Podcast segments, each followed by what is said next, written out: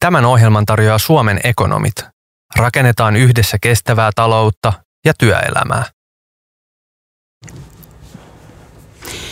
Tervetuloa Anne ja Heikki Showhun. Minä olen Anne Moilanen. Tässä Heikki Pursiainen, terve. Tällä viikolla puhumme muun muassa kansanäänestyksistä. Mitä riskejä sisältyy siihen, että Suomen NATO-jäsenyydestä päätettäisiin kansanäänestyksellä? Tätä minä mietin pitkinä tunteina öisin. Entä sinä Heikki? No minähän en tässä tota, öisin mieti mitään, vaan jauhan mun uudella huhmareella. Niin, että naapurit ää, tulee valittamaan. No nyt kerrotaan Radio Helsingin kuuntelijoille, että miten sä oot häirinnyt sun naapureita. Ostin uuden huhmareen, ison kivisen huhmareen. Ja sitten tota, siinä sanottiin, että ennen, ennen käyttöönottoa se pitää käsitellä niin, että siinä jauhaa suuren määrän tämmöistä keittämätöntä riisiä. Ja näin tein ja sitten kello ilmeisesti vierähti tuonne aamujen puolelle ja naapuri tuli valittamaan, että, että siellä lasit kilisee kaapeissa, kun meikäläinen jauhaa huumareella. Kerro, mitä sulla oli päällä. No ei juuri mitään. niin, niin eli mitä? Siis shortsit. Ja niin. pelkissä shortseissa ja villasukissa mä esittelin naapurille sitten sillä tavalla sopivan nöyränä sitä huhmaretta. Mä uskon, että hän piti mua jollain tavalla niin kuin erikoisena. Heikki, sä teet vaikutuksen kaikkiin, missä sä liikutkaan. Kyllä, mun jättimäisellä huhmareella, kivisellä huhmareella. niin. Ja sitten oli myös ö, totuuteen liittyvä aihe. Niin, kyllä. Eli toinen aiheemme on, on tänään totuus. Ja se liitetään erittäin vahvalla ö, yhteydellä niin tähän viime aikojen kysymykseen Spotifysta. Mutta pitäisikö meidän aloittaa tämä varsinainen ohjelma? Haloo, pitäisikö? Kiitos, mielellään. Nyt seuraa viikon saarna. Jos Suomi päättäisi hakea Naton jäsenyyttä, asiasta pitäisi päättää kansanäänestyksellä. Tätä mieltä on Suomen ulkopoliittinen johto, eli pääministeri Sanna Marin ja presidentti Sauli Niinistö. Molemmat ovat ilmaisseet näkemyksensä aiheesta viikon sisällä. Minusta tämä on hätkähdyttävä ajatus. Meillä on aivan Euroopan lähihistoriasta esimerkki kansanäänestyksestä, jossa lopputulos oli yllättävä ja epätoivottu ja on syössyt koko kansakunnan katastrofin partaalle. Kyse on tietenkin Iso-Britannian liki kuuden vuoden takaisesta Brexit-kansanäänestyksestä, jonka seurauksena saarivaltio päätti erota EU-sta. Kansanäänestykset ovat Suomessa harvinaisia. Niitä on ollut vain kaksi. Ensimmäinen kieltolaista, siis sen lakkauttamisesta ja toinen EUsta. NATOon liittyminen olisi koko luokaltaan oikean suuruuden kysymys ratkaistavaksi kansanäänestyksellä, mutta olisiko se fiksua? On puhuttu aivan liian vähän siitä, mitä riskejä NATO-kansanäänestyksen sisältyisi. Nykyisin kaikkiin äänestyksiin sisältyy hybridivaikuttamisen mahdollisuus. Mitä jos kansanäänestyksen tulos olisi NATOlle kielteinen ja siihen olisi yhtenä syynä Venäjän hybridivaikuttaminen? Tai mitä jos ylipäätään kansanäänestyksen tulos olisi muu kuin mikä on kansakunnalle viisasta, juuri kuten Britanniassa kävi? Vaikka Suomessa kyse on aina neuvoantavasta kansanäänestyksestä, poliitikkojen olisi käytännössä mahdotonta ohittaa kansanäänestyksen tulosta. Ja äh, jos kansanäänestyksestä halutaan tietty tulos, niin miksi alistaa päätös kansanäänestykselle ylipäätään? Se on hirvittävän suuri riski. Mahdollinen kansanäänestys myös sitoisi poliitikkojen kädet lopullisesti NATO-kysymyksessä. Yksi, yksiselitteinen kyllä tai ei vastaus ö, päättäisi epämääräisyyden aikakauden, josta on ollut etua Suomelle. Suomi ei ole ollut pakotettu virallisesti liittymään läntiseen liittoumaan, vaikka käytännössä olemme sitä jo hyvin lähellä. Itse en tällä hetkellä kannata NATOon liittymistä. Pidän nykytilannetta ja NATO-optiota hyvänä, vaikka en ole ihan varma, kuinka paljon uskon NATO-option olemassaoloon. Mahdollinen NATO-kansanäänestys huolettaa minua. Toivon, että sitä ei järjestetä ainakaan lähitulevaisuudessa ja siten ajeta Suomea mihinkään nurkkaan. Jaahas, jaahas. Kyllä oli. Ja, nyt, nyt, nyt tuli kerrakseen saarnaan moneenkin asiaan voisin, voisin, voisin puuttua, koska äm, olet tietenkin väärässä monessa, kovin monessa asiassa tässä. Mutta jos niin kuin puhutaan ensin ihan tästä niin kuin kansanäänestyksestä, niin se, sehän on tietenkin totta kai selvää, että kansanäänestystä ei kannata järjestää, jos ei ole täysin varma siitä, mikä se lopputulos on. Niin, eli ja, hyväksyt vain tämmöisen teatterikansanäänestyksen. Niin, siis kyllähän se aivan, jos NATO-kansanäänestys järjestettäisiin, niin se varmaankin pitäisi järjestää niin, että kaikki merkittävät puolueet mm, lukuun ottamatta ja tiettyjä reunapuolueita, niin olisivat sen hakemuksen takana ja koko poliittinen koneisto olisi masinoitu sen eteen, että sieltä saataisiin se kyllä tulos. Että semmoinen, että tulisi, että oikeasti niin kuin se päätettäisiin siinä kansanäänestyksessä, niin eihän niin voi turvallisuuspolitiikkaa herra jestas tehdä. Mm. No näin oli ajatuksena varmaan Britanniassa, jossa muuten satuin asumaan silloin, kun tämä Brexit-kansanäänestys oli. Ja olihan se ihan järkyttävä shokki ja varmaan sielläkin oli ajateltu, että totta kai kansalaiset äänestää EU-ssa, EU-ssa säilymisen puolesta, mutta näin ei sitten käynytkään. Että, että, miksi, että, että jos se on vaan sitten niin kuin, että et Suomessa vain silloin NATO-kansanäänestys, että se olisi kumileimasin sille, mitä poliitikot muutenkin haluaa tehdä, niin mitä virkaa sitten koko kansanäänestyksellä on?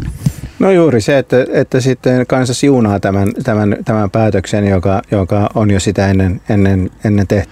Että nyt pitäisi niin kuin ikään kuin odottaa, että kallupit kääntyvät NATOon liittymiselle myönteiseksi ja sitten järjestää. Tämä olisi ei Heikki Porsiaisen resepti Ei varmaan, vaan siis, tietenkin, siis, tietenkin se sitten kun jos Suomi päättäisi hakea jäsenyyttä, niin tietenkin sitten ja sitä, ennen, sitä edeltäisi tällainen niin kuin kampanja, jossa sitä julkista ihmisten mielipidettä muokattaisiin sopivaksi, että, että eihän sinne nyt kylmiltään, kylmiltään mennä. Et mä ajattelen niin, että jos jossain kaukaisessa tulevaisuudessa niin Suomi hakee jäsenyyttä, niin kyllähän se niin kuin tapahtuu niin, että kaikki, koko niin kuin merki, suurin osa kaikista koko poliittisista liikkeistä, poliittisesta elitistä on sen hakemuksen kannalla ja sitten tällä tavalla ähm, mitä mä sanoisin, jämäkästi, mutta ystävällisesti ohjaa meitä äänestämään oikeaan suuntaan.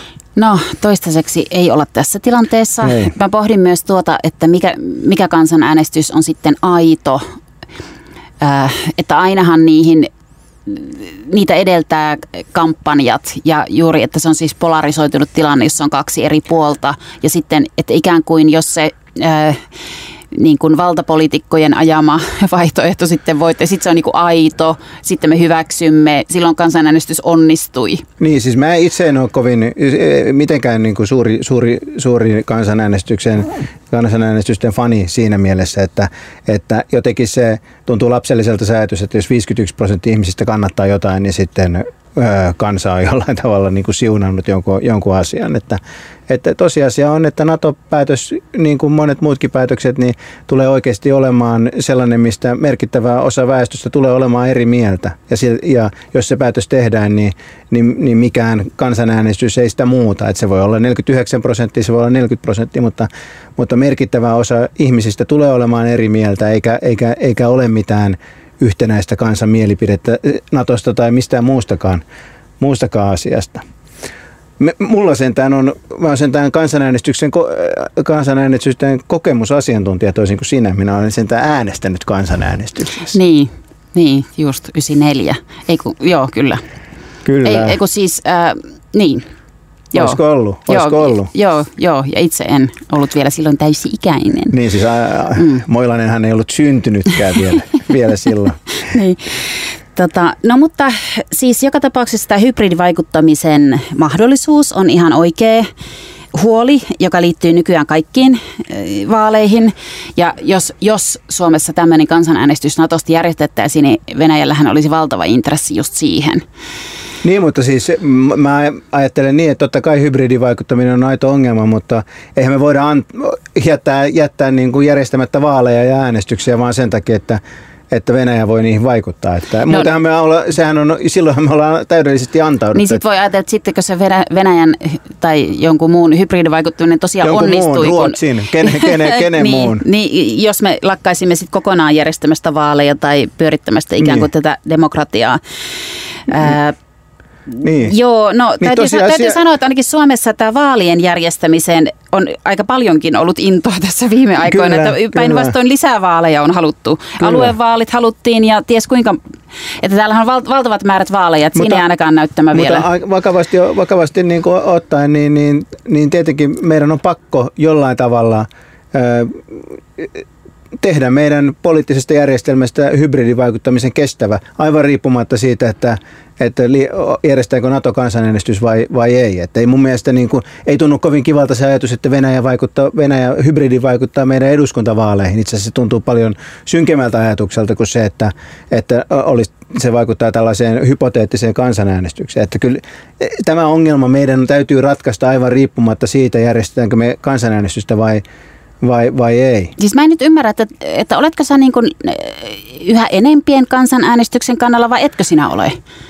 En, minä en, en mä, en, mä, kai, kai, se on tullut selväksi, että en mä ole erityisesti mikään kansanäänestysten ystävä. ystävä. Mutta NATO-kansanäänestyksen voisit ymmärtää. Siis minä vaan puhun siitä, että mitä todennäköisesti tapahtuu. Että, että mun veikkaus on, että sitten tämmöinen kansanäänestys varmaankin järjestetään ja jos sellainen järjestetään, niin sitten se varmaankin pitää järjestää niin, että Venäjä ei pääse hybridivaikuttamaan. Ja itse asiassa meillä on koko ajan kaikenlaisia äänestyksiä, jo- joista meidän täytyy varmistua, että Venäjä ei pääse liikaa hybridivaikuttamaan. Niin, Tämä on se- separoituva mm. ongelma. Että Niin ehkä se on sitten niin, että, että jo, jos sellaista päätöstä ru- ruvettaisiin valmistelemaan, niin sitten joku ha- hakeminen tai liittyminen ilman, että siitä olisi äänestetty, niin, niin voisi olla sitten vaikeaa. Onko tämä sitten niin kuin, että tavallaan ulkopoliittinen johto ajattelee, että se on, se on pakko järjestää. No siis eh, mun on aivan mahdoton sanoa, että mitä ulkopoliittinen johto ajattelee. Ulkoministeri Heikki Pursiainen. Että en, en tiedä, en tiedä. Siis se, voihan se olla, että se kansanäänestyksestä puhuminen on vaan tapa, tapa sanoa, että ei nyt puhuta tästä asiasta, kun on vähän huono hetki puhua näistä, mm. näistä asioista. Mutta siis okei, kansanäänestys ei ole sellainen juttu, mitä Suomessa nyt, ö, ei, ei, sitä ei, ei, ei ole niin kuin meidän juttu ollut. Ö, mutta kyllä mä ajattelen, että meidän niin kuin, että, suor, että suoran demokratian keinot, että niitä pitäisi olla enemmän ja että se on se juttu, mikä on vialla tavallaan meidän poliittisessa järjestelmässä Suora myöskin. demokratia, siis se, että ihmiset äänestäisivät suoraan jostain päätöksistä. Eh, Niin, niin. Tämä pääsisi vaikuttaa suoraan. Ei, ei, niin kuin- ei suora demokratia tarkoittaa sitä, että äänestetään suoraan. No niin. Mistä, mistä lainsäädännöstä sä aloittaisit? Mistä sun mielestä pitäisi, me, pitäisi ihmisten päästä äänestämään suoraan?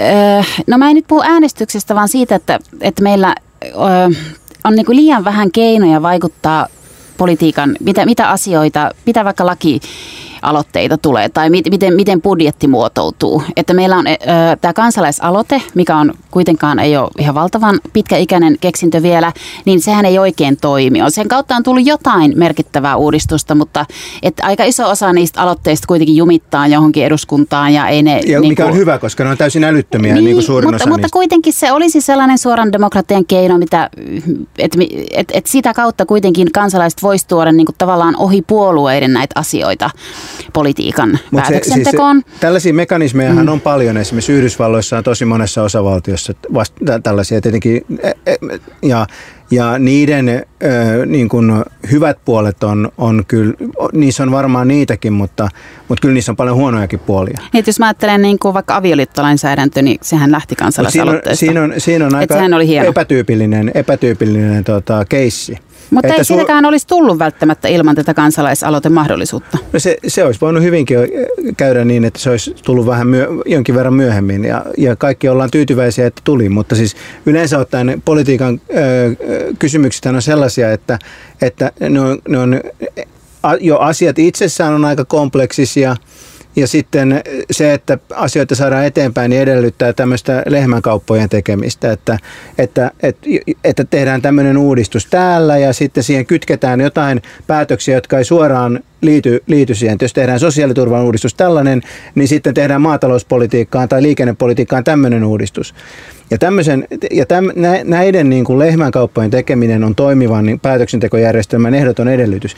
Ja se suoran demokratian ongelma on se, että se, ei, se, ei, se, se, se leikkaa, leikkaa tämän mahdollisuuden poikki. Se päinvastoin on, on omiaan tuhoamaan nämä lehmänkaupat, koska, koska eh, ihmiset, ihmiset kansanäänestyksissä niin niin äänestää tällä tavalla niin kuin absoluuttisesti jonkun asian puolesta tai sitä vastaan. Niin siis totta kai kansanäänestyksessä joku valtavan merkittävä ja monitahoinen poliittinen kysymys polarisoidaan yksinkertaiseksi kyllä tai ei vastaukseksi. Niin, tai siis se, se ei ole mun pääpointti, mm. vaan se, että niin kun se, se päätöksenteko edellyttää monien toisiinsa sinänsä mm. liittymättömien asioiden kytkemistä toisiinsa niin. lehmänkauppojen avulla. Niin. Ja tätä ei voida tehdä. Niin, että kyllähän meillä on, niin kuin näinhän meillä on nimenomaan toimittu, kun sä kuvaat, että meillä on tämä edustuksellinen demokratia ja sitten siellä kansan edustajat tai jotkut mm. valtuutetut sitten päättää, päättää näistä asioista. Mutta jos mä ajattelen siitä tavallisen kansalaisen ää, niin kuin vaikutusmahdollisuutta ja sitten, että kuinka läheiseltä politiikka tuntuu ja että, ja että puolueisiin kuuluminen on käytännössä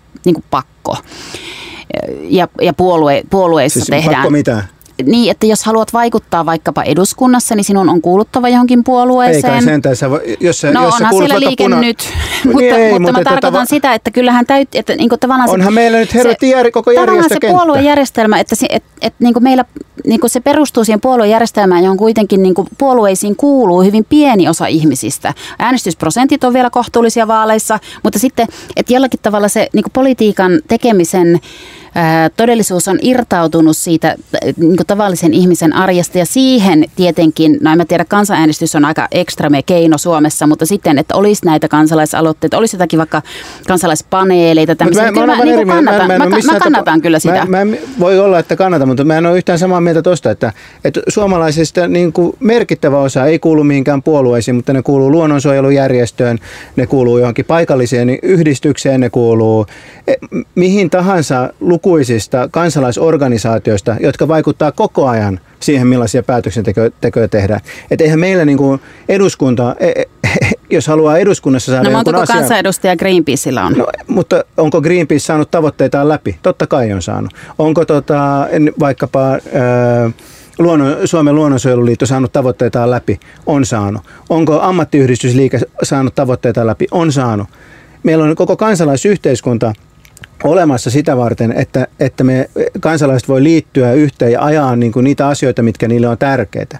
Et eihän puoluehan on niin kuin, että jos mä haluaisin tehdä jo, saada aikaa jotain, mikä mulle on tärkeää, niin enhän mä nyt ryntäisi niin kuin liittymään kokoomukseen, vaan mä ryntäisin liittymään sen alan johonkin niin kuin yhdistykseen tai mä perustaisin itse sen yhdistyksen ja rupeisin painostamaan ja keskittymään juuri siihen asiaan, mikä mulle on tärkeää. Niin siis tarkoitus ei tietenkään väheksyä kansalaisyhteiskuntaa. Sehän on päinvastoin yksi demokratian kulmakivi, niin. mutta se ei ole se meidän virallinen päätöksenteko elin tietenkään, ei vaan tietenkään. ne sitten vaikuttavat näihin meidän, meidän ei, elimiin. Mutta jos meillä olisi joku tämmöinen niin kuin, tämmöinen kerho, minkä, minkä mm. sä kuvailet, tämmöinen kansalaisneuvosto, joka olisi ylhäältä, ylhäältä alaspäin annettu järjestelmä, joka olisi tämmöinen, niin kuin, että annetaan nyt vähän kansalaisten siellä niin kuin, puista, puista, äh, pulista keskenään, niin kuin mistä nyt puliseekaan ja sitten tehdään ne päätökset. Ja mun mielestä se on niin kuin tavallaan jotenkin niin, kuin niin heiveröinen ja niin jotenkin sen demokratiakäsityksen vastainen, joka mulla on, verrattuna siihen, että meillä on Suomen luonnonsuojeluliitto, mm. joka on alhaalta ylöspäin järjestö, joka, mm. ihmisten itse perustama järjestö, joka ajaa ihmisten omia tärkeitä asioita. Niin, että jos puhutaan näistä demokratiakokeiluista, niin Suomihan on kyllä siinä kunnostautunut, että meillä on tehty aika paljonkin tällaisia kansalaispaneeli kokeiluita, mutta ongelma on se, että ne on sitten semmoisia keskustelukerhoja, että ei ole todellista mm. valtaa. Juuri näin. Ja onhan Helsingissäkin, Helsingin kaupungissakin on tällainen, että tietty määrä budjetista niin kuin päätetään tällaisessa kansalaisten aloitteiden perusteella, mutta se on aika pieni osa ja että niin, että, että mä, mä uskon, että sitten kuitenkin nämä demokratiakokeilut, että ne ja tämmöiset kansallispaneelit ja muut, että niille pitäisi antaa oikeasti valtaa sitten niille elimille. Niitä pitäisi päästä käytännössä päättämään rahasta. Miksi ihmeessä? Että, Meillähän... että, että, niitä, että ne otettaisiin tavallaan vakavasti. Miksi ihmeessä? Meillähän ei tietenkään pidä päästää niin kuin muita päättämään rahasta kuin demokraattisesti valittuja elimiä. Niin, eli sun Tehän... mielestä tämä sata vuotta vanha esimerkiksi kunnallishallinto, jossa on niin kuin, jossa, jossa lautakunnat, se on täydellinen, sitä ei tule muuttaa. Ei, ei mun mielestä sellainen järjestelmä, jossa niin kuin e, jollekin muille elimille kuin niille valtioelimille, mille on mille perustuslaissa on annettu oikeus päättää asioista, niin ei tietenkään pidä antaa mitään budjettivaltaa. E, mikä, mitä takeita meillä on, niin ne, niistä, nehän on aivan kummallinen, e, kummallinen ajatus, että, että rapautetaan demokratia sillä tavalla, että yhtäkkiä jotkut, jotkut tämmöiset ylhäältä annetut jotkut ihmesseurat saa päättää asioista. Että, että, siis mikä mitä, toi ylhäältä annettu on? No, si, sitä, että, että jos minä perustan kansalaisjärjestön, niin se on kansalaisten perustama mm. järjestö. Mm. Kun valtio perustaa tämmöisen niin kuin leikki jonkun kerhon, jossa pulistaan asioista ja päätetään, tuleeko se tekonurmi sitten Kulosaareen vai Arabian rantaan, niin se, se, on, se, on, se on jotain muuta.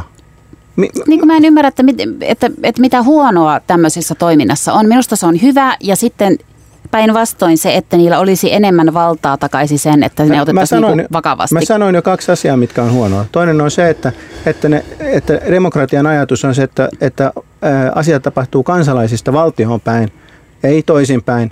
Ja toinen on se, että, että meillähän on, niin kuin, meillä on selvä tämmöinen demokraattinen ketju, jolla julkisia varoja käytetään. Niin tämähän ohittaa täydellisesti sen. Annetaan jollekin, ei kenenkään valitse mille kerhoille – valta päättää budjetista. No kyllä sen niin, sijaan, että, sen sijaan, että siitä päätetään valtuustossa. Kyllä, niissä, kyllä ne on ihan, ihan on ajateltu edustuksellisuutta esimerkiksi Miten? näissä kansalaispaneeleissa Miten? siten, että on valittu vaikkapa kaupungista, eri kaupungin osista, eri lähiöistä kotoisin olevia, erilaisista taustoista, eri ikäisiä, eri ammatti, niin kuin, että, että, on, että kyllähän ne on ajateltu, että niissä toteutuisi se edustavuus jollain tavalla kenties paremmin kuin meidän niin kuin nykyisissä vaaleissa, jossa äänestää vaan osa ihmisistä ja ne äänestäjille menee hyvin ja koulutetut äänestää esimerkiksi, vanhat ihmiset mm, äänestää, tota. että, että jotkut niin, nuoret, jotkut e, e, ei-suomalaista ostaiset, niin kuin, jotkut lähiöiden niin kuin syrjäytyneet, jotkut, niin kuin, että, että niidenkin ääni kuuluisi. Mutta siis call me old fashioned. Mä oon tässä vanhan koulun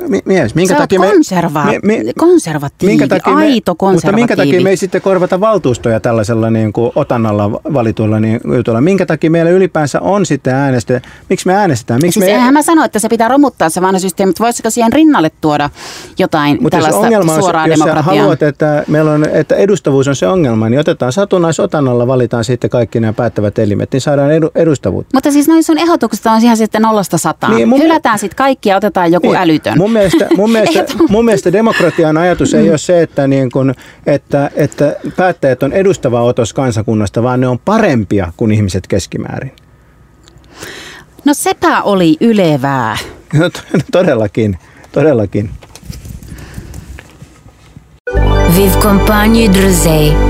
Radio Helsinki.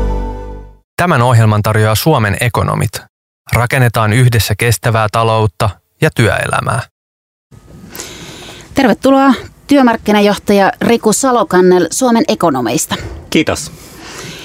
Miksi pitäisi olla kiinnostunut nyt käynnissä olevista työehtosopimusneuvotteluista? No itse asiassa sen takia, että, että tosi moni todennäköisesti teidän kuulijoistakin, niin, niin, niin työsuhteen ehdoista, aika keskeisistäkin ehdoista sovitaan oikeastaan aina vähän niin kuin uusiksi näissä työehtosopimuksissa, työehtosopimusneuvotteluissa, kuten esimerkiksi palkasta. Ja ä, tosi monet muutkin semmoiset itsestäänselvät asiat, jotka ajatellaan, että tulee esimerkiksi laista, niin on just sellaisia juttuja, joita näissä neuvotteluissa tällä hetkellä sovitaan.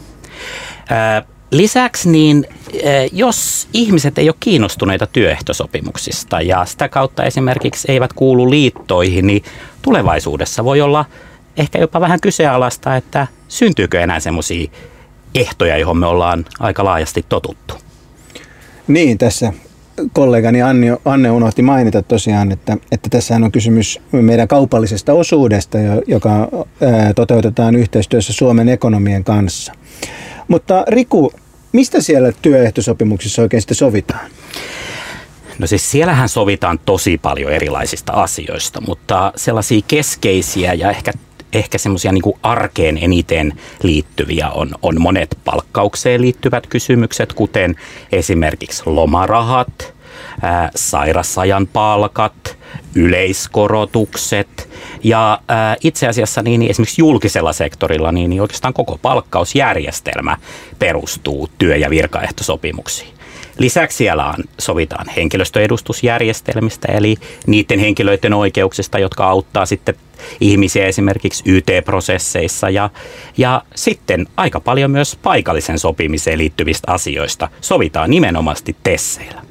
Okei, tämähän onkin mielenkiintoinen, koska tämä paikallinen sopiminen, sehän monesti niin, niin sitä tuodaan esiin ikään kuin se olisi tavallaan tämän tesijärjestelmän vaihtoehto ja, ja jollain tavalla yleispätevä ratkaisu kaikkiin näihin meidän työmarkkinaongelmiin. Mitä sanot siihen? No itse asiassa niin, niin mun mielestä paikallinen sopiminen on pikemminkin työehtosopimusjärjestelmän jatke. Ja täytyy muistaa se, että koko työehtosopimusjärjestelmähän on askel paikallisuuteen. Eli työehtosopimusjärjestelmät on hyvin paljon enemmän paikallisia kuin esimerkiksi puhdas työlainsäädäntö.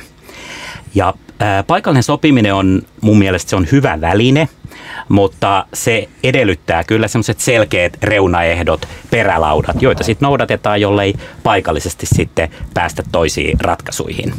Mutta yleisesti ottaen, niin totta kai paikallinen sopiminen on, on, on niin kuin järkevä asia edistää, koska sillä pystytään huomioimaan nimenomaan niin kuin yritysten, yritysten niin kuin paikalliset olosuhteet. Mutta semmoinen huomio ehkä paikallisen sopimiseen liittyen on se, että aika paljon puhutaan siitä, että et, et, et paikallista sopimista ei tehdä. Mutta ää, aika harvoin niin, niin todellinen syy on siitä, että sitä ei voitaisi tehdä. Eli se, että jollei paikallista sopimista, vuoropuhelua työpaikalla käydä, niin sehän ei ole työehtosopimusten tai AY-liikkeen vika, vaan silloin on kysymys jostakin muusta. Ei osata käydä sitä tai ei ole kulttuuria tai ei ole luottamusta siihen, että, että se paikallinen sopiminen siellä työpaikalla onnistuisi. Niin, eli ei haluta sitä. Joko työnantajat ei halua tai sitten työntekijät ei halua. Juuri näin. Joo, no miten, jos puhutaan tästä yksi ehkä puhutuimmista aiheista näissä, tällä, tällä saralla on ollut tämä koko järjestelmän tulevaisuus, niin miten sä itse, itse näet sun omalta paikalta tämän TES-järjestelmän tai työehtosopimusjärjestelmän tulevaisuuden? No tietenkin se vähän riippuu aina, että mistä kulmasta sitä katsoo, mutta mä näen, että työehtosopimusjärjestelmän tulevaisuus on, on, on tota, voi olla jopa ruusunen. On ihan selvä asia, että työehtosopimusjärjestelmä muuttuu, ää, tulee paljon enemmän yrityskohtaisia työehtosopimuksia, mutta tota, edelleen mä uskon, että työelämässä on niinku tarvetta sellaisille, sellaisille tietyille raameille, joista voidaan sitten paikallisesti poiketa, koska kyllä pelkkä työlainsäädäntö on äärimmäisen jäykkää. Ja nyt kun me puhutaan työehtosopimuksista ja työmarkkinakierroksesta, niin käytännössä joka ainoa vuosi, joka ainoa hetki on mahdollista ikään kuin muuttaa niitä työehtosopimuksia ja ikään kuin vastata niillä sitten, sitten siihen, kysy, siihen tota, kulloinkin olemaan, olevaan tarpeeseen. Mutta Toisaalta niin, niin, niin mä toivon, että ää, työehtosopimuksesta tulee enemmän sellainen niin kuin rekrytoinnin väline tulevaisuudessa. Eli kun meillä on pulaa osaajista, niin yritykset käyttää nimenomaan tessejä välineenä houkutella niitä hyviä työntekijöitä. Tässä tulikin tietopaketti Tesseistä. Kiitos Riku Salokannel Suomen ekonomista. Kiitos paljon. Nyt alkaa kaupallinen osuus, kumppanina Suomen ekonomit. Nyt se itse asiassa päättyy. Kaupallinen osuus päättyy, kumppani Suomen ekonomit. Mä, sy- mä syytän Heikki Pursiainen. Sulla on paljon hyviä puolia. Radion teknisten nippeleiden painaminen onnistuu silleen Sä osasit painaa niitä monta. Kyllä, kyllä, vaihtelevasti. No niin, täällä on Anne ja Heikki Show jatkuu.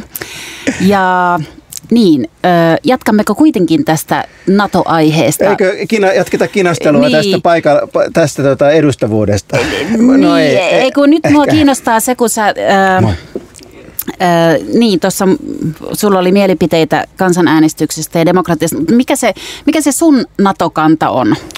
Kauheeta, pitääkö mun? Niin, pitää. Mutta, Minä sanoin, sunkin pitää. Mutta jos tämä saattaa aiheuttaa jonkun täydellisen sekaannuksen Suomen ulko- ja turvallisuuspoliittisessa tilanteessa. Niin, eli pitäisikö Suomen liittyä NATOon?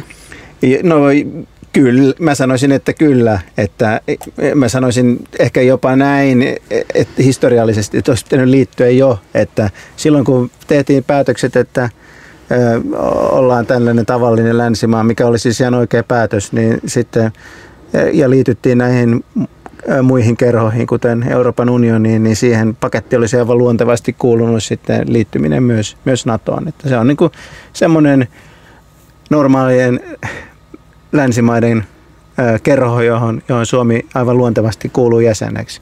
Että se, että nythän on tietenkin tämmöinen käynnissä, että kaikki nojatuolisoturit on sitä mieltä, että nyt nyt he, he yksin niin kuin rampomaisesti niin tota, taistelee Venäjää vastaan ja tähän pakettiin kuuluu myös Suomen pikainen liittyminen NATOon, niin mä en usko, että se välttämättä on mahdollista tai toivottavaa. Niin, mutta... Eli siis onko sun niin kuin mielipide se, että pitkällä aikavälillä kyllä, mutta ei juuri nyt? Mä sanoisin, että keskipitkällä aikavälillä, että aivan hyvin voi liittymisen valmistelun aloittaa vaikka nyt.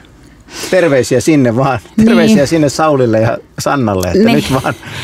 Tota, joo, no sä oot, sä, oot, sä oot eri mieltä. Mä, mä oon tässä Suomen ulkopolitiikan pitkä linja, se, että ei oikein mennä mihinkään sitten vaan yritetään kuitenkin pysytellä tässä liittoutumattomuuden kaltevalla pinnalla luistelemassa, niin se on minusta ollut hyvä linja. Ja sitten kyllä mä niin kuin pelkään Venäjää ja että, se suut, että Venäjä suuttuu ja että nyt jos sinne ruvettaisiin liittymään, niin se suututtaisi sitä vielä lisää. Niin, siis, mutta tietysti se, että, että mitä se suuttumus, suuttumus tarkoittaa, että ei meidän nyt sillä tavalla niin kuin, ei meidän tehtävä ole pitää Venäjää mitenkään erityisen tyytyväisenä, vaan Suomi, pitää Suomi turvallisena ja, ja se, että tietysti niin, niin tota, tarpeettomasti ei pidä provosoida Venäjää, mutta ei me nyt voida, voida sitä ajatella, että, että, että niin kuin, että Venäjän täytyy olla tyytyväinen kaikkiin meidän tekemiin ei, turvallisuuspoliittisiin ei, eikä mä, enkä mä tarkoita tietenkään mitään nöyristelyä, mutta se, että minun mielestä tämä nykytilanne on nyt hyvä. Mut että sinä, nyt en minä lähtisi valmistelemaan kyllä sinä, yhtään mitään jäsenyksiä. Sinä, tota, sinä, sinä tota, Anne,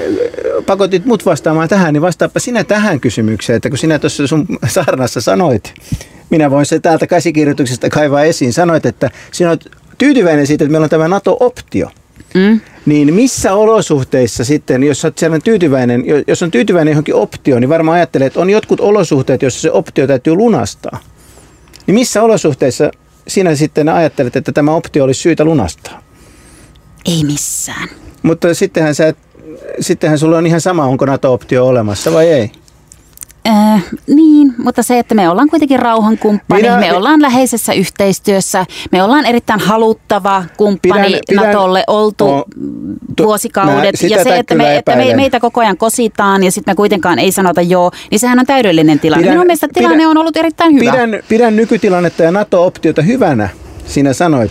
Ja jos pitää jotain optiota hyvänä, niin sitten varmaan ajattelee, että sen jossain olosuhteessa optio lunasta. En mä muuten, muuten en tajua. Niin, niin, mutta siis mähän myöskään en oikeastaan ymmärrä, että mitä se tarkoittaa. Enkä mä tiedä ymmärtääkö sitä enää kukaan muukaan.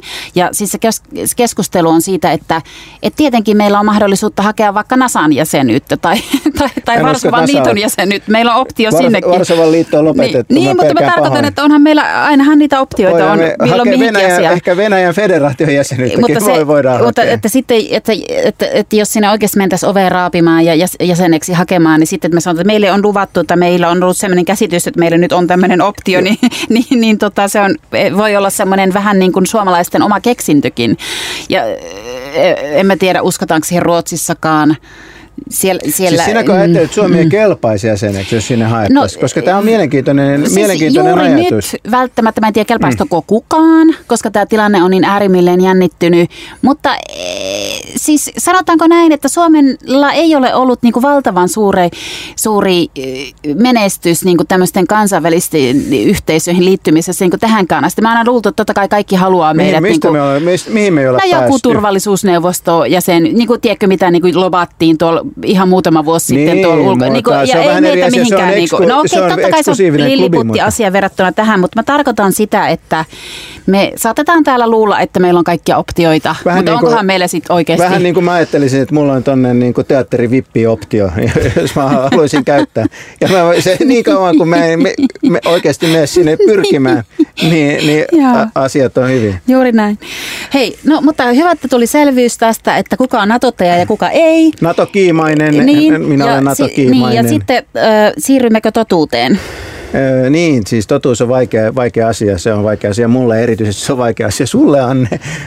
Mutta tota... Mihin tämä liittyy? Mitä? Sä, kuulijat, Vaadin lopuksi, kyllä si, si, mm. siihen pala, tähän, mm. palataan, tähän palataan. Mitkä totuudet on vaikeita mulle, mitkä on vaikeita Moilaselle.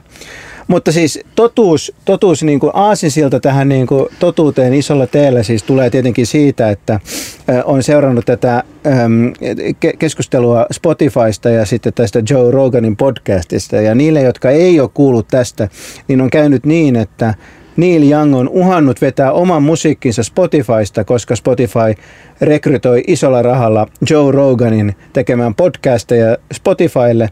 Ja sitten tässä ilmeisen suositussa podcastissa on ollut jotain rokotevastaisia viboja. Mä itse on niin pihalla, että mä muistan Joe Roganin vaan siitä ohjelmasta, missä, missä piti hypätä korkealta ja syödä jotain matoja tai ötököitä tai jotain. En tätä podcastia ole sillä tavalla seurannut.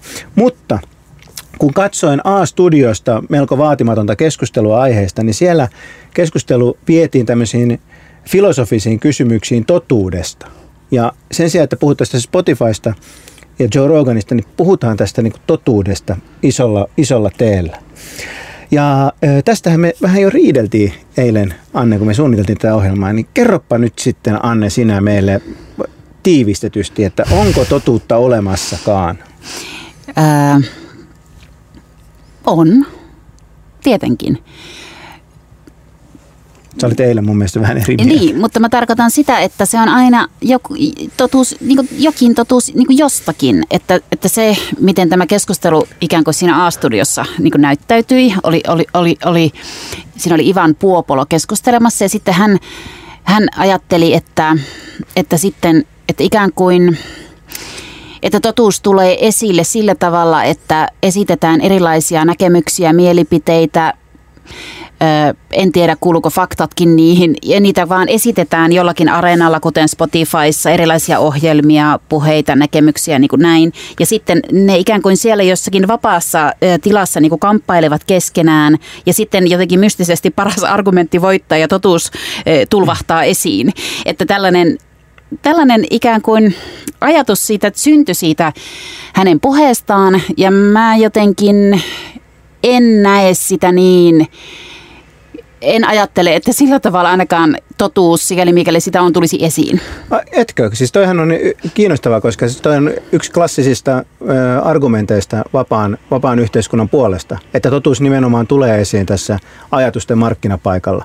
Et kun kaikki saa vapaasti esittää ajatuksia, niin sitten, sitten tota, totuus jos ei nyt päästä totuuteen, niin ainakin kuljetaan totuutta kohti. Tai ainakin, että tämä on niin kuin erittäin hyvä mekanismi niin, niin, niin etsiä sitä totuutta. Tämä Mutta on ehkä, niin. ehkä Mm, siis, mm. Niin.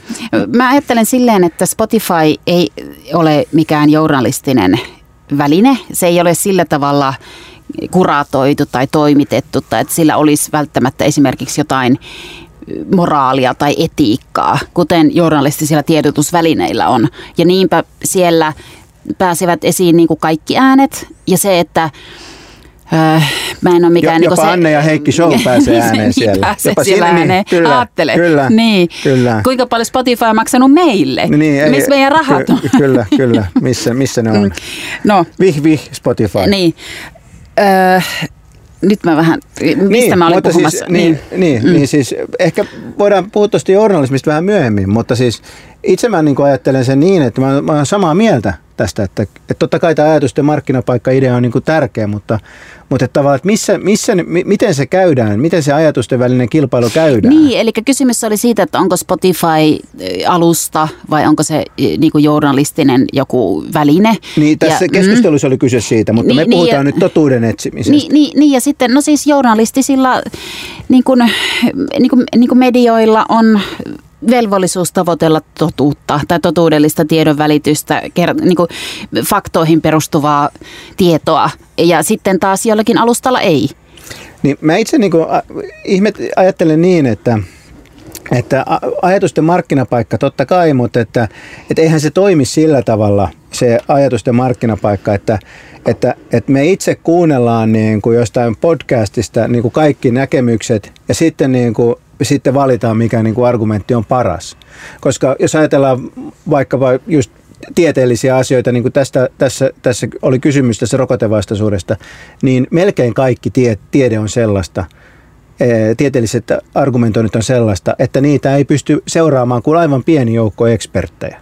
Eli eihän me voida itse niin kuin päättää, että, että mikä on vaikkapa ää, maksasyövän hoidon, ho, ho, kuunnella argumentteja ja päätellä, että mikä on maksasyövän hoidosta, totuus maksasyövän hoidosta tai säijeteoriasta tai, tai, tai edes niin kuin sähkön luonteesta. Että me, meidän on pakko, pakko tavallaan luottaa siihen, että nämä keskustelut käydään semmoisissa, tämä ajatusten markkinapaikka toimii semmoisissa instituutioissa kuin yliopistoissa, jotka joihin me sitten luotetaan niihin instituutioihin. Me ymmärretään niiden instituutioiden toiminta, vaikka me ei sitä itse argumentointia ymmärrä, ymmärretä. Ja tämä tulee niinku just siihen, että, että meidän on pakko luottaa oikeasti auktoriteetteihin jossain mielessä. Et ei se ole niin, että, että minä tai Ivan Puopolo voidaan mennä jonnekin ja kuunnella fyysikkojen argumentointia ja var, va, niin kuin päättää, että mikä niistä on paras.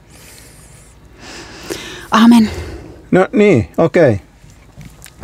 No he, tähän on kyllä nyt otettava mainoskatko. Du bland vänner. Radio Helsinki. Tämän ohjelman tarjoaa Suomen ekonomit. Rakennetaan yhdessä kestävää taloutta ja työelämää. No se oli tosiaan tota Rick Ross ja Hustling. Ja mä liitän tämän viikon aiheeseen eli totuuden, totuuteen kahdella todella todella etäisellä tavalla – Ensinnäkin tietenkin se, että, että viikon ajankohtaisin artisti olisi tietysti ollut Neil Young, jonka mainitsin tuossa, mutta mä en halua näyttäytyä sellaisena ihmisenä, semmoisena vanhana setänä, joka kuuntelee Neil Youngia, vaan semmoisena yllättävänä henkilönä, joka kuuntelee Miamilaista kokainiräppiä. Ää, ja tietysti niin kuin, onko tämä totuus, niin sitä voidaan kysyä. Olenko minä Neil Youngia kuunteleva setä vai, vai kokainiräpistä diggaileva vähän vähemmän setä? Ja toinen eh, totuuteen liittyvä juttu on, että Rick Rossillahan on mm. ongelmia ollut totuuden kanssa. Hänhän tässä biisissäkin esiintyy eh, kovana huumekauppiana, mutta aikanaan jäi kiinni siitä, että oli itse asiassa ollut äh, vanginvartijana. Ja, ja tämmöinen nettisaitti käräytti hänet siitä. Hän yritti kiistää sitä, mutta kun valokuviat näytettiin ja muuta, niin, niin Rick Ross joutui myöntymään, että hän oli oikeasti vanginvartija, eikä mikään kova huumekauppias.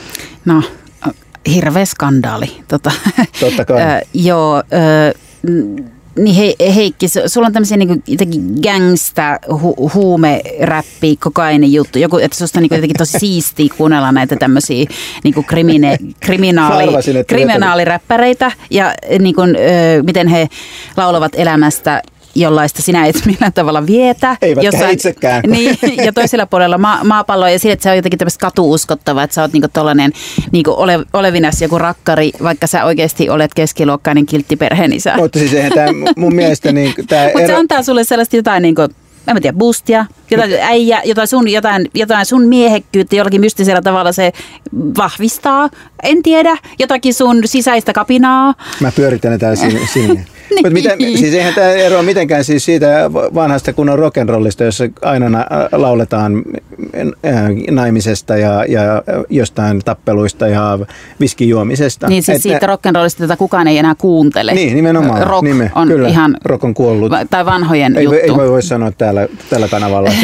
Niin, mutta siis räppihän on nykyään, nykyään rock tai humppa. Sehän on siis kyllä. Ja mä, mä, kun, mä Minkä kuulin, tyyppistä räppiä sä kuuntelet? Niin mä just mietin, jos että... tällaista kokaini, että mulla, on, mulla on joskus ollut Eminemin CD, ja mä, okay. mä tykkäsin siitä. Ja mä nautin siitä aggressiosta, mikä siinä räppäämisessä oli. Ja siis niin, että, että mulla ei jotenkin se, se Voi... rap, kun mä ajattelen räppiä, mä ajattelin jotain, jotain, jotain vihaista. Voinko, voidaanko siis luonnehtia niin, että sulle ei ole kovin intiimiä suhdetta äh, floridalaiseen äh, kokainiräppiin? No nä, näin voisi sanoa, kyllä. Ja siis, no, Rage Against Machine, onko se räppiä jo, jossain mm. mielessä? Se on jotain, en mä tiedä, mitä, onko se jotain muuta. Niin, mutta sanotaan, että en, ole, en, ole niin kuin, en, en varsinaisesti kuuntele siis räppiä, muuta kuin sit saatan kesällä kuunnella jotain JVGtä. Aha, okay, ja no sitten, niin. Mutta sehän on, niin kuin, koska se on niin kuin nykyään se nykyään rokki, tai nykyään mm. musiikki on se niin kuin räppi, että sehän on vähän semmoista humpparäppiä. On, onneksi tilanne ei ole niin huono, että nykyään musiikki e, e, olisi JVGtä, mutta tota, rä, räppiä se voi, voi olla. Mä, joo, okei, okay. no mutta, mutta totuus, totuus totuus Rick Rossin elämästä, totuus Hessun ää, teeskentely, mitä mä sanoisin, ko- kovan jätkän teeskentelystä on nyt, no se on, ihan, on nyt käynyt ilmi. Se, se, se on ihan liikuttavaa. Sä saat, sä saat kuunnella eh, huumeiden myyntiräppiä ja siis sehän on hienoa, että sä voit kuunnella siitä tai lukea siitä vaikka kirjoja Tää tai mun- katsoa jotain sarjoja, sun tarvitse itse tehdä sitä. Niin, niin just, mm. just sä, sä ajattelet, että mä, mulla ei ole sellaista salattua elämää, jossa niin, mä tai, lentelen niin joku, joku sublimaatiohan siinä on kysymyksessä varmaan. Eh, Okei, okay. no niin. No mutta palataksemme tähän totuuteen. Se yritti tota, tuossa jo äsken varas lähteä siihen. Se, se, se seuraa käsikirjoitusta Anne. Niihin tota, tähän Story of my life. Eli, eli ennen kuin mennään siihen, että miten luova suhtautuminen meillä on totuuteen omassa elämässä, niin kerro, kerro niin kuin journalistina, että, että mitä, mitä, mitä sulle totuus tarkoittaa? Siis totta kai se on se, mistä on lähdetty liikkeelle. Ja kun minä Tampereen yliopistolla sitä journalismiakin opiskelin. Punaisella niin Tampereella. Niin, niin, niin siellähän siis oli hyvin tämmöinen vanhanaikainen käsitys journalismista, että, ja ob, niin kuin, että objektiivisuus on mahdollista ja tavoite ja siihen pystytään ja semmoisia uutisia tehdään. Ja ollaan riippumattomia ja tasapuolisia ja kerrotaan absoluuttinen totuus eikä anneta minkään vaikuttaa siihen. Ja totta kai tämä on niin kuin uutistyön ydin, mutta sitten, sitten se totuus on huomattavasti kompleksisempi asia mun mielestä. Ja että, että siinä uutistyössäkin me tehdään koko ajan tosi paljon valintoja. Ketä haastatellaan, minkälaista kuvamateriaalia käytetään, ylipäätään mistä kerrotaan ne totuudet, ne pienet totuudet, ne osatotuudet, missä sitten koko niin kuin tavallaan maailmankuva rakentuu. Kun mä oon ollut telkkariuutisissa töissä, mä mietin, että kun mä teen jonkun, jossa vaikka puolen minuutin pätkä joku sähke jostain. Minkälaisia kuvia mä laitan siihen? Jokainen kuva on joku väite, joku valinta. Siitä muodostuu se joku kokonaisuus, joku merkitys. Ja sitten mä, että minä vaan tässä kerron totuuden ilman, että siinä olisi taustalla yhtään mitään mun omia jotenkin oletuksia tai että miksi mä oon valinnut just sen sanan, ne verbit, ne kuvat. Kaikki tämä on musta hyvin kiinnostavaa. Niin, siis tässä niin kuin mun täytyy sanoa haiseva vastalause sille, että väitetään, että Yleisradion puoli yhdeksän uutiset ole koko totuus maailmankaikkeudesta, koska... Ne on, se, se on hyvä, se on se- hyvä ohjelma, mu- lempiohjelmani. Niin, tä, tä, tässä on muuten sellainen keskustelu, jota voidaan joskus käydä. Siis tämä Moila, Mo- Moilanen elää, Sun elää puoli yhdeksän uutiset, suora lähetys, parasta mitä tulee Mä- tuutista. Totuus, totuus, Niin. isolla, isolla No teellä. se on se Suomen virallinen Ma- totuus Matti minun mielestä. Rengän äänellä kerrottuna, että tämä on, tämä on totuus tänään. No, äh, mm. hyvä. Äh, mä ajattelin sillä tavalla, että, tota, että, että niin kun on häpeällisten paljastusten aika ja, ja, ja me, totuushan on niin sellainen asia, mitä me ei välttämättä haluta kertoa itsestämme edes itsellemme. Niin että onko sulla joku sellainen, Anne, joku sellainen totuus itsestäsi, jota sä, josta sä valehtelet itsellesi tai jota ainakin yrittänyt valehdella itsellesi? Tota, ö, on. Mm, Mitä, vastaa itse ensin. No tietenkin se, että työhaastattelut tyyliin, että olen tämmöinen perfektionisti ja ehkä vähän liian, liian ahkera. Ei, Tai niin kuin Sanna Marin, että siivoan Niin, mä liikaa. siivoan, Joo. siivoan, siivoan liikaa ja, ja ne, kyllä, kyllä. Äh, Ehkä otan liikaa muita huomioon omassa toiminnassa. Ei mä ajattelen, että ehkä mun, mun niinku sellainen tota, hä- juttu on, että minun on todella vaikea myöntää itselleni totuus siitä, mitä mä en, niinku oikeasti haluan. Koska äh, tällä tavalla mä pystyn välttymään ää, niin kuin, siltä, että mä joutuisin myöntämään, että mä en jotenkin uskalla mennä sitä mun halua kohti tai, tai sitä, että mä oon epäonnistunut sen tavoittelussa, mitä mä haluan, tai että, että mä oon pieni ihminen, joka kadehdin niitä, jotka on onnistunut siinä, mitä mä olisin halunnut, mutta en, en, en No sano en joku, mitä sä olisit halunnut. No kyllä mä niin ajattelen edelleenkin, että esimerkiksi just tää, vaikka tämä tota, ää, akateeminen ura tai tutkijan ura, niin olisi ollut sellainen, mitä mä olisin hal- halunnut, halunnut mutta joka, joka sitten ilmeisistä syistä ei saavuttanut. Ja sitten eh, kyllä mä luulen, että, niin kuin, että, että, joku, että, että on niin kuin joku, että mä toivoisin, että mä voisin joskus kirjoittaa jotain muutakin kuin näitä tota, sinänsä todella hyviä Mastridin artikkeleita, mutta, mutta jotenkin mä sitten pelkään sitä, että mä häpäisen itseni siinä. Perus. Siis mä ajattelen, että susta tulisi hieno runoilija. No. Ja sähän jo olet Niin, siellä kyllä. Twitterissä. Se on- Twitter si- runoilija. kyllä, Kiitos, kiitos, kiitos. Niin. niin. Mutta nyt niin näihin häpeällisiin paljastuksiin, niin mä- mä näytin oman, sun täytyy kertoa omassa. Mulla on tämmöinen maallinen, konkreettinen juttu. Tota, mä oon ihan hirveän turhamainen ja kiinnostunut omastakin ja muidenkin kyllä, mutta omasta siis ulkonäöstä. Ja käytän hirveästi aikaa vaatteiden valintaan, johonkin niin kuin laittautumiseen, meikkaamiseen. Se on ihan, ja se on niin kuin pahentunut. Mitä vanhemmaksi mä tuun, sen eh, niin kuin, eh, varmaan koska romahtaminen myös on käynnissä. Ja sitten myös, että se on niin kuin feministinen ongelma tavallaan, että aina on vaan, että no ei sillä ulkonäöllä ole väliä, vaan älyllä vaan. Ja se ei yhtään mitään merkitse. Ja sitten se kauneus tai oma kaunis. Se, jotenkin epätoivoinen niin yritys restauroida itseään aina ennen kuin menee mihinkään. Että se on, siis näin se on. Ulkonäöllä on merkitystä näköjään, ainakin omalla, ainakin minulle. Ja se, se vaan niin kuin, alati niin kuin on myöskin siis niin kuin, jotenkin älyllisesti kiehtova kysymys ja miksi, miksi se on niin kompleksinen niin kuin asia? Sisäinen Käytä, kauneus. Niin, niin siis Sisäinen käytännössä, käytännössä ja teoriassa ja joka asiassa ja että miten mä voin olla feministinä näin no, ke- höpö. Kerro, ke- kerro vielä, niin, niin, niin kuin, että kuinka kauan sulla meni, että sä saatoit itse siihen kondikseen, jossa sä oot nyt tullut no, tänne niin, studioon? Niin sä aina ihmettelet, että kun sulla on niin, niin. selvät vaatteet, kun niin, tullaan tänne. Todellakin. Niin, ja mulla on huulipunaa, mulla on kynsilakkaa, mulla on kaikkea. Siis se on sellainen julkinen rooli, se on julkinen minä. Aha, okei. Okay. No niin, kiitos Anne. Tämän ohjelman tarjoaa Suomen ekonomit. Rakennetaan yhdessä kestävää taloutta ja työelämää. Suomen virallinen äppiradio. Radio Helsinki.